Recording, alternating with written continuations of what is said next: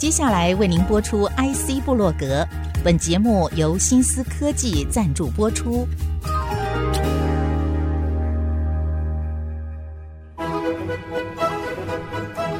欢迎登入 IC 部落格，让部落格阁主谢美芳带您网罗市场情报，链接产业趋势，预见科技未来。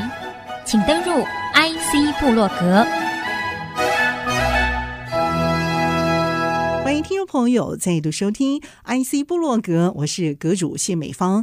面对啊，我们这个二零五零零碳排这样的一个标准面临来临的时候呢，今天要在节目当中邀请核心的事业群，面对这样的一个问题，不止做好全盘的策划，已经开始积极投入。我们邀请到的是我们的台积电欧亚业务资深副总，也是我们的台积电 ESG 委员会的主席何丽梅女士 Laura，和听众们一起来分享哦，这样的一个难解的一个问题。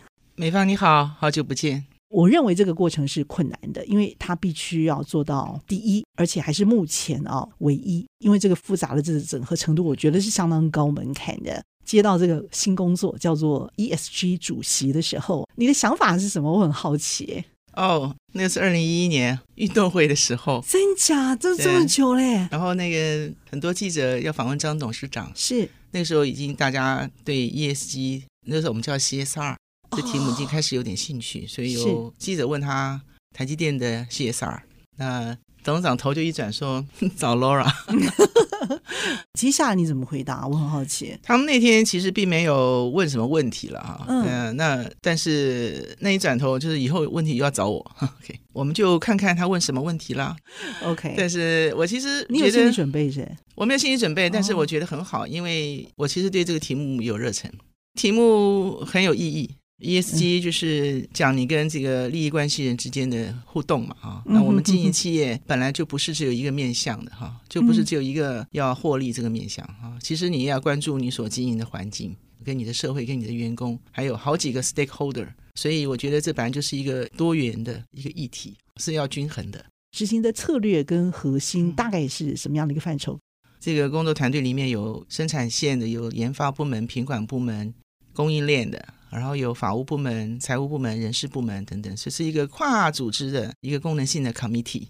那我们就对 ESG 里面所关心的问题，哈，我们讲环境面向，然后社会面向跟治理面向，因为这几个三个面向在公司的运作当中是散在各个功能组织当中的。必须要大家一起合作，所以我们就用这个 committee 的形式，就是慢慢的开始，就是来关注这议题里面所有的要执行的方案，好，然后我们就透过这个上下整合、协调资源，然后奠定目标，同时也关注这个 ESG 法律规范这些 requirement 的发展，我们就循序渐进，在公司里慢慢把它推动。实际上是一一年到现在已经超过十年了。建立成我们今天这样，好像看起来是比较有架构的，然后有方法的一个状况。嗯、我们做 CSR 企业社会责任的愿景，就是提升社会的道德、商业水准、经济、法治、关怀地球跟下一代、平衡生活、快乐公益这七大领域。嗯、那我们要做哪些具体做法呢？就包含我们第一个，我们要注重诚信啊，要守法啊，反对贪腐、不贿赂、不搞政商关系，要注意环保。专注气候变迁、节能，重视公司治理，优质的回馈股东，同时推动员工工作生活平衡，积极鼓励创新，提供优良的工作环境，并透过台积电文教基金会跟慈善基金会来推动公益慈善啊，所以这样子就是一个整个的一个 framework。美方，因为我们讲的是一个长期的承诺，因为这是一个很重要的议题，对全世界来讲，二零五零年离现在还有三十年的。还有时间也没有时间啊，因为要做的事情很多。这三十年当中，很多事情会变。第一个环境在变，第二个公司本身的业务也会变。我们公司所在业务的环境也在变。你光想想看，这两年疫情对很多产业造成的影响，难道能够事先规划吗？嗯，都是不能。所以它是一个 dynamic，是个动态。但是当承诺在的时候，目标很清楚，二零五零年要净零。环境变的时候，我们中间的策略、脚步、方法。通通都要随着环境变而变。比如说，我再生能源我要使用多少，那它可能会变哦。我买得到买不到也会变哦。我买不到怎么办？还有其他的方法来补强。嗯，那我们自己排的碳呃，使用的能源还有供应链排的碳也会变哦。哦，所以它是一个 dynamic 啊。但是我认为重点是说，当一个公司承诺要做的时候，他会用很多方法啊来因应他的目标。就像我们在企业做自己的五年计划、十年计划一样，它也是会变的。但承诺不变、方向不变的时候，做法是可以改变的。你的每一年的目标跟你要随着环境而调整啊。比如说，我们说再生能源，我们就定了阶段性的目标嘛。啊，我们说我们先承诺 RE 一百啊，我们在二零二零年承诺 RE 一百。也就是说，我们自己生产的能源要百分之百使用再生能源。OK，、啊、然后再一来呢，我们承诺近零，二零五年要近零。也就是说，不是只有我们自己做到用 Green Energy，我们连供应链也要。嗯，啊，所以把范围又扩大了。那这个三十年的时间，怎么去执行，怎么推动？你必须要有阶段性的目标。是啊，你不能定一个很远的，然后靶太远了，不知道怎么瞄啊。嗯，啊，所以你必须切成阶段性的目标。啊，我们就切成两个阶段性的目标。比如说，我们二零三零是第一个阶段，哦、我们其实二零二五是一个阶段，二零三零是第二个阶段，二零五零是最后的目标。为什么这样子定？然后那个阶段性的目标是什么？二零二五呢？我们是要求自己碳排停止成长，也就碳达峰的意思。二零二五年还会成长，因为我们大量扩充的关系。二五年开始停止成长，二零三零年的时候要调回二零二零年水准，要往下降.但还是有碳排嘛？那二零三零到二零五零之间是要把它降到零，用各种方法，透过我们自己减碳，透过供应链减碳，还透过很多循环经济很多的方法啊，或者是做一些碳抵减的这些技术开发等等，或是碳权，嗯、如何在实际的执行面达到这样的一个高标准的规格，而且还可以整合引发所有的这个团队成员啊，在这样的一个阵线上一起努力。那么我们提到了一些阶段性的目标。关于气候变迁这件事情，讲排碳这件事情，我们先要做碳足迹盘查，每个公司都要做自己详细的碳足迹盘查。你要知道你的碳排从哪里来，你才知道从哪里着手嘛。那我们根据台积电的碳足迹盘查，我们最新的盘查，我们大概有百分之十三的碳排是来自于我们生产制造，百分之五十来自于我们使用能源。对，你是用电大户，对，对，这个是主要。那另外还有三十七 percent 是来自于我们供应链。啊，包括我们供应链制造设备的人、制造原物料的人，他在他的制造提供给我们这些产品过程当中所产生的碳排。那如果你把供应链当做一个公司来看，它也有像我们一样的啊，就是 Scope One 生产活动产生的，Scope Two 使用能源产生的，第三个它的供应链产生的。范畴一就是你自己生产活动产生的排碳，范畴二是使用能源产生的排碳。对我们来讲就是用电，还有天然气，of course。嗯哼。范畴三就是你的供应链产生的碳排，加在一起叫百分之百。所以，我们做碳足迹盘查，就是要了解一个公司在三个 scope 当中各自产生的碳排。已经目前已经完成了吗？，Yeah. 时效性还有碳盘查的规模之大，也是率众企业之先。最先盘查是自己啊，呃，scope 三会比较困难啊，因为供应商很多嘛，他各自要做碳盘查，然后供应商有大大小小啊。所以这个其实是比较费时间，我们现在还没有完全完成啊。我们自己是比较容易，因为我们有生产设备，我们可以量得出来，然后我们也知道我们生产的流程，什么流程会产生碳排，嗯啊，我们是比较容易掌握的。基本盘的这个碳调查已经可以为你们做好这样的一个准备了吗？比如说哪些的技术会跟进，继续来完成，有这样的一个决心？你要去找寻方案嘛，哈，比如说二零二五年碳达峰啊。但是你中间还是要做很多减碳的动作，减碳的手段很多啊。如果以我们来讲，我们是生产制造厂商，第一个你的制程，你要了解什么制程会排碳，有什么方法可以把碳排下降。比如说原物料的替换啊，用比较低碳的原物料，或制成做某些简化或改变啊，不会影响到生产的结果，但是可以降低碳排。还有机器。啊，如果有更新的机器，碳排比较低的，或者是机器要求厂商在买的时候，它就是一个比较低碳排的机器。那再来就是使用再生能源，我们就买再生能源。还有一个目的，因为我们自己不生产能源，所以我们希望透过台积电稳定的购买，促使有人愿意在台湾投资再生能源的生产。那事实上，我们前一阵子买那个风电的能源，市场就达到这个目的，他就因此要到台湾来建立这个风力发电的设备啊等等，能够产生再生能源嘛。你们家的店买的这个筹码口袋好深哎。开始一定是比较贵的。我们是愿意付比较高的成本去使用再生能源，这个是没问题的。嗯啊，那我们也定了每一年的目标，比如说像今年二零二二年，我们的目标内部目标是百分之十要来自于再生能源，嗯，然后到二零三零年要百分之四十，是，然后我们每一个新开发的技术，从第一年出来到第五年，第五年跟第一年比，它的能源效率必须进步一倍。嗯哼，啊，那像我们的那个五纳米啊，现在是正在量产啊，今年是第三年，我们已经进步了四十 percent，到第五年是要进步到一倍啊，这都有目标啊，所以有了目标之后，你在推进公司的活动的时候，就比较知道该怎么做了。那么节目频道当中呢，特别去揭露台积电 ESG 这样的一个核心的策略跟做法。稍后再回到我们的 IC 部落格，那么透过我们台积电 ESG 委员会的主席何丽梅 Laura 精彩的分享，洞悉这背后重要的核心意义，以及他的这个追求达阵的这个决心。欢迎听众朋友再度回到 IC 部落格。那么透过我们的 Laura 精彩的分享，也带领听众朋友啊进入护国神山核心群，focus 在 ESG 这一块啊，近零碳排这样的一个做法上呢。我们有些实质到位，这个目标是可以去达成的。定目标的时候，没有人能够有百分之百的把握跟方案，二零五零年能达到近零。可是我们必须承诺，定目标也是一样，因为你当你阶段性目标达不到，二零五零年一定达不到。所以阶段性目标是你的 checkpoint。如果阶段性目标必须很积极的时候，你的行动方案也必须更积极。嗯呀，yeah. 那如果行动方案里面的 A 已经做到极致了，没办法再进步了，你就要找行动方案 B。或行动方案 C，好、嗯，它是这样组成的啦。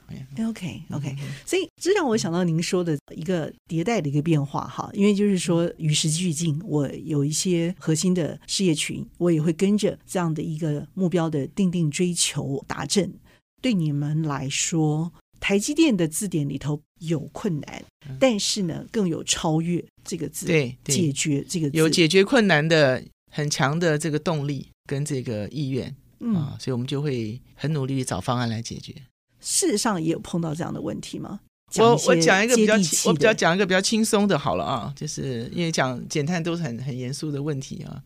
我们五大方案里面有一个多元包容职场嘛，那我们第一个要做是要增进女性工程师的雇佣比率。嗯，好来，我们去年我们最近几年招人都招蛮多的，可是女性的比例不高。我们差多少啊？去年我们女性工程师聘用比例是二十一点八个 percent，那我们今年要给自己一个很高的目标，要找到二十五个 percent。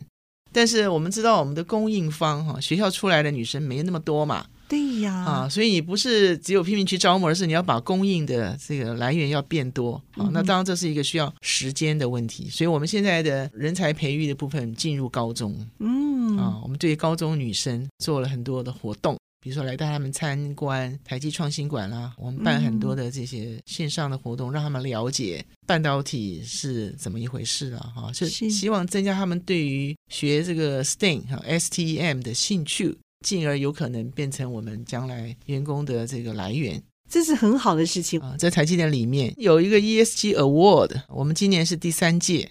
其实，在办这个活动的时候，第一年就是疫情，应该是二零二零年。其实我们都只能办线上。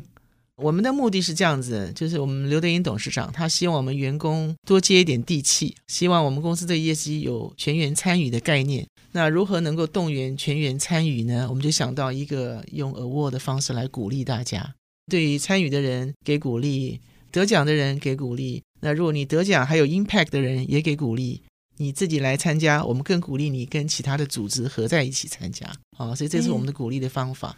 然后我们会让他来发表，会有一个还蛮慎重的评审颁奖典礼。所以 这样一动员起来呢，员工都很高兴哈。所以我们第一年收到七百八十五个提案，哇！第二年收到一千两百多个提案，我们预测今年应该可以超越去年的提案。所以这个活动让同仁的参与感很高，然后同时在这个当中。得到乐趣哈，然后得到肯定，不管得奖不得奖，只要是好点子，我们认为公司可以执行的，我们都会推动去执行他提的方案。